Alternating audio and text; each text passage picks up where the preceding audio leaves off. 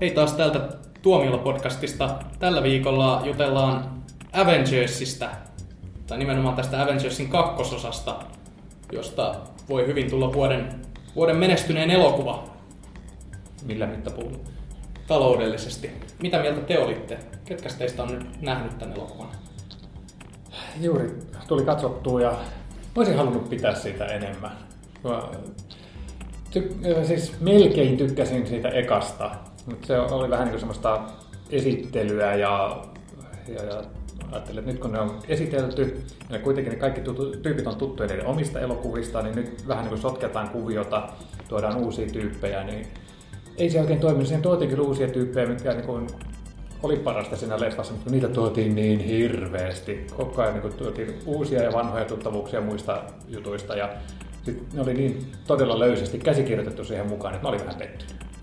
Ja mä olin jotenkin häm, hämmästyin suuresti sen ekan Avengersin suosiosta ja muutenkin tästä Marvel-elokuvien boomista, koska ennen kaikkea se Avengers tuntui sellaiselta niin kuin fanien palvelemiselta ja tavallaan mä ymmärrän sen innon, että omat rakkaat sarjakuvahahmot seikkailee valkokankaalla ja taistelee loputtomiin keskenään ja, ja niin kuin hekumoidaan sit niitä hahmoja, mutta, mutta se elokuva oli vaan niin tylsä.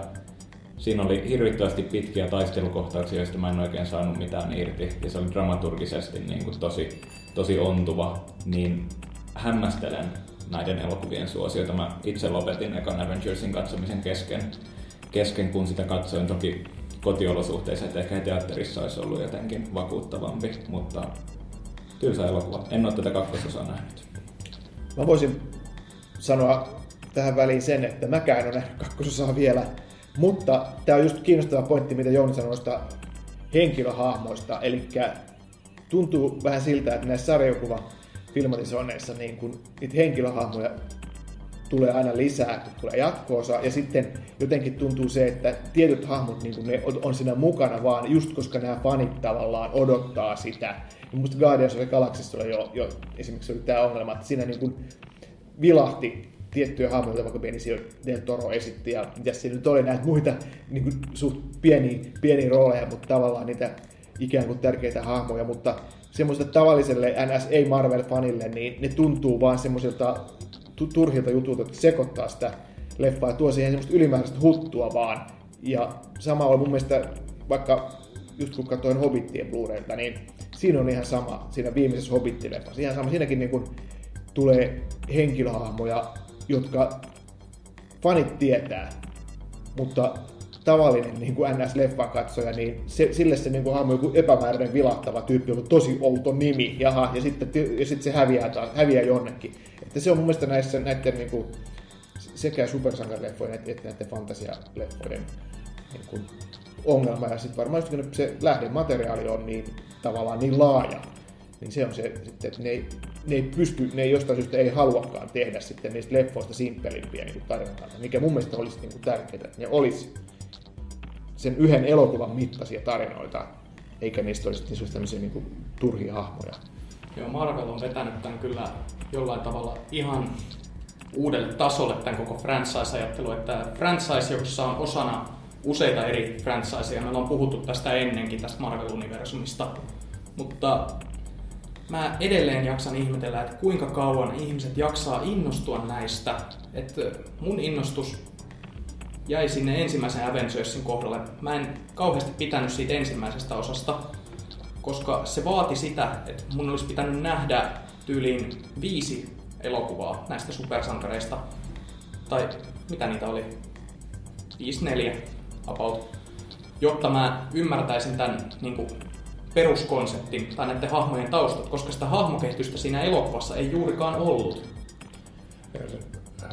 Marvel-sarjakuvien fanina, niin mun mielestä taas niin toi jatkumo, joka on semmoinen niin pyhä sana tuota, sarjakuvapuolella, niin se on, on hauskaa. Että se on, niin kuin, että elokuvat liittyy toisiinsa, että ne ei ole vain pelkästään niin yksittäisiä tarinoita. Mutta tässä on niin kuin, näissä se on vedetty vähän niin kuin liian tappiin, että nämä kaikki taistelee maailman tuhoutumista vastaan omissa leffoissaan. Ensimmäisessä Avengersissa niin Loki halusi tuhota maailman. Tässä kakkosessa Ultron haluaa tuhota maailman. Ja kaikki nämä leffat on mitä kuusi vuotta rakentanut Thanoksen tarinaa, jolloin Avengersit pääsee pelastamaan maailmaa Thanosilta. Niin Haloo, että eikö niin voisi olla jotain mielenkiintoisempaa kuin maailman tuhoutuminen? Koska tässä oli parasta nämä tota, pienet henkilökohtaiset jutut, mitkä liittyy... Emmi ei ole nähnyt elokuvaa, myöhemmin katsomaan nyt Emmi korvat kiinni. nämä pienet jutut, Hawkeye, yksityiselämä, tota, Mustan lesken ja Hulkin tota, nämä pienet intiimit hetket keskenään, kun yrittää rauhoittaa tätä hirviötä, tätä mustaleskia. Niin tämmöiset oli paljon mielenkiintoisempia kuin nämä sitten hirveät räiskeet, joista sitten tämän 3Dn takia ja sen takia tässä on niin leikattu silpuksi ikärajan takia, niin niistä ei saa oikeasti mitään selvää. Et silloin kun se rauhoittuu ja ne puhuu kliseisiä supersankari saippuopera juttuja, niin se oli paljon mielenkiintoisempi kuin silloin, kun ne yritti pelastaa sitä maailmaa, joka oli niin taas se iso juoni. Ei tosiaankaan ollut. Siis se oli, se oli ihan sairaan tylsää se puhuminen, kun se vaan jatkuu ja jatkuu. Välillä siinä tuli hyvää dialogia. Josh Whedon on hyvä käsikirjoittaja. Ja Josh Whedon on usein valittanut siitä, että kun hänen käsikirjoituksistaan joku muu tekee elokuvan, niin ne, paino, niin ne näyttelijät painottaa vääriä sanoja, kertoo vitsit väärin ja ohjaaja perustelee sitten elokuvan surkeutta sillä, että se on niin kuin käsikirjoituksessa meni, vaan sen takia, koska ne on saanut sen sävyn huonosti. Niin no, nyt hän on saanut tehdä just sellaisia, niin kuin hän haluaa näitä elokuvia. Ja mikä on niin kuin se tulos? Pelkkää puhetta oikeasti. Ja toiminnan kuvaajana Viidon on keskinkertainen. Tuossa elokuvassa ei ollut yhtään toimintakohtausta, joka olisi jättänyt jälkensä mun mieleen. Ja se, siis, ja se alku, siis se näytti aivan hirveältä. Se oli aivan hirvittävän ruma se alkutaistelukohtaus. Joo, Vai, oletko sama? Siis... Mä tulin viisi minuuttia myöhässä, onneksi no, mä jätin no, Joo, mutta siis, siis mä olin sillä tavalla, että... Niin Puhut tässä niin kuin olisit nähnyt elokuvaa. Näin yli 90 prosenttia elokuvasta. Se oli, se oli niin muovisen näköistä se 3D, mikä totta kai se oli muovisen näköistä, koska suurin osa siitä oli luotu tietokoneella. Ja se oli ainoastaan se yksi pieni hetki, kun se taistelukoreografia oli rakennettu sillä tavalla, että nämä sankarit näkyy hidastettuna yhdessä kuvassa. Ja siinä hetkessä, kun tajusin, että koko tämä alkuhoito on tehty pelkästään tämän yhden kuvan aikaansaamiseksi, mikä niin kuin lässäytti sen vielä. Ja sitten se niin kuin kesti tosi pitkään niin kuin siitä pääsi ylös. Onneksi se niin lopussa alkoi kivuta semmoisiin kunnon eeppisiin sfääreihin. Mut hei. Spoilerit ohi. Joo, en, en, emme ole täällä kädet, kädet korvilla, mutta sano nyt sä tähän sanat. Meillä on tässä podcastissa uusi uusi panelisti. Tervetuloa Emmi Hattunen. Joo, kiitos. Mä haluaisin vähän keventää tätä teidän, teidän, teidän, teidän, teidän ankeata kuulostavaa arviota. Että mun mielestä, mun mielestä niin kuin on on niin aivan, säkään et on nähnyt. Mä en ole nähnyt vielä Avengers 2, mutta ylipäätänsä niin Marvel-elokuvien fanina, mutta en ole lukenut hirveästi sarjakuvia, niin mä voisin vaan sanoa kaikille sen, että jos ei niistä niin kuin päähenkilöhahmoista oikeasti tykkää. Ainoa, mistä mä en tykkää, on Captain America. Mun mielestä se hahmona on niin tylsä, että se, to, he ei toimi niin kuin, niin kuin päähahmona. Että se on paljon parempi, että se on niin kuin osa ryhmää, kuin että se vetää se elokuvaa. Ja että jos niistä hahmoista ei oikeasti tykkää, niin sitten on turha mennä katsomaan ihan yhtään mitään Marvel-elokuvaa. Niin ehkä se ongelma Avengersia katsoessa on, että jotta, näihin, jotta näiden hahmojen syvyydestä saa mitään haivoa, niin on täytynyt nähdä ne edeltävät elokuvat. Mutta jos katsoo Avengersia itsenäisenä elokuvana, niin, niin ne hahmot, koska niitä on niin hirvittävästi siinä, niin ne jää ihan niin kuin, tosi pinnallisiksi. Varsinkin Hulk, joka on tosi mielenkiintoinen hahmo. Ja, ja oli varmaan tässäkin leffassa. Mutta toisaalta sen näyttelijäkin jo vaihtui, että sen niin kuin se oli al- alun perin oli tässä Joo. uudessa universumissa oli Edward Norton ja nyt se oli Mark Ruffalo. Joo, ja Mark Ruffalo on niin kuin näistä kolmesta u- u- uudehkosta hulkista niin ehdottomasti paras. No, mutta, joo, no, mutta tota, uh, ne on kaikki niin kuin sivuhahmoja tässä. Ei tuossa ole yhtään päähenkilöä, paitsi ehkä sitten Iron Man, jos se on ehkä se niin kuin... Niin, no, ehkä, ja sitten kuitenkin tuohon, että heillä kaikilla on ollut ne omat elokuvat, että sitten kun heidät pistetään yhteen, niin siitä pitäisi tulla just jotain enemmän kuin, niin kuin näiden osin se summa, mutta kaikki saa sitten niin vähän sitä valkokangassa aikaa, että se tekee niin eri asioita. Niin, ja sitten sit, kun tuhlataan 15 minuuttia siihen, että, että Thor ja Iron Man tappelee keskenään niin kuin Aven, ekassa Avengersissa, niin kuin ne vaan mäiskii toisiaan. Mutta onneksi tässä on menty eteenpäin, nyt se on Iron Man ja Hulk, jotka mä eskin tosiaan 15 minuuttia. Joo, siis mä oon, oon tää kyllä niin kuin, Marvel-elokuvat, niin eihän näitä tehdä normaaleille elokuvan katsojille, vaan nämä on ihan fanipoika-elokuvia. Samaan tapaan kuin jotkut tarusormusten herrasta, niin kuin vaikka kuninkaan paluu, niin et se sitäkään pysty lähestymään sillä tavalla itsenäisenä elokuvana. Tai koko Sormusten herra trilogia. Ei niitä voi lähestyä yksittäisenä elokuvina sillä tavalla, koska se on kokonaisuus. Mutta Marvelilla se on niin rönsyilevä se kokonaisuus, että sitä on... Mä veikkaan, että muutama vuosi, kun nämä fanit alkaa vanhentua ja tähän alkaa tulla niin uutta sukupolvea elokuvan katsojia, tähän ikäryhmään, jolle nämä on suunnattu, niin siinä vaiheessa niillä ihmisillä ei ole mitään hajua, mistä näissä uusissa Avengers kolmosessa on kysymys. Mikä mulla tuli mieleen tuosta, että ne on suunnattu tavallaan vain faneille, mutta kyllähän ne on suunnattu kuitenkin myös muillekin. Et jos ne olisi pelkästään faneille suunnattu, niin eihän se saisi, ne mil, vetäisi ei, niitä ei se saisi miljardin dollarin ka, niin kuin, lipputuloja. Että siinä niin kuin, se fanit on niin kuin, tärkeä osuus ja niitä on paljon. Mutta sitten no, varmaan niin kuin, suurin osa on sitten kuitenkin ihan tavallisia leffafaneja, jotka ei ole mitään niin kuin, tämmöisiä Marvelin universumin asiantuntijoita. Niin, mutta Marvelhan tavallaan onkin rakentanut, äh, esimerkiksi sillä, että se Iron Manilla joskus 10 vuotta sitten, niin on siitä asti rakentanut näille sarjakuvahahmoille fanipohjaa, joka ei ole, ei ole välttämättä lukenut niitä sarjakuvia. Että tavallaan ne on vaan tämän sarjan ja tämän niin kuin, elokuvauniversumin faneja. Joo. Et niin kuin, jos miettis vaan niitä sarjisfaneja, niin se ei selittäisi sitä, että elokuva tuottaa yli miljardit. Aivan.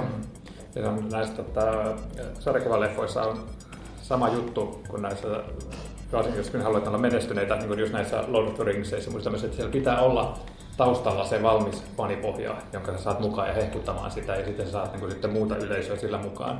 Ja Iron Manissa ei ole sella, sillä tavalla semmoisia niin kuin isoja tarinoita, mitkä on niin kuin klassikkoja. Tai ne on tietysti niin kuin siinä sarjakuvan niin omassa maailmassa on klassisia tarinoita, mutta ei semmoisia, jotka koko maailma tuntee.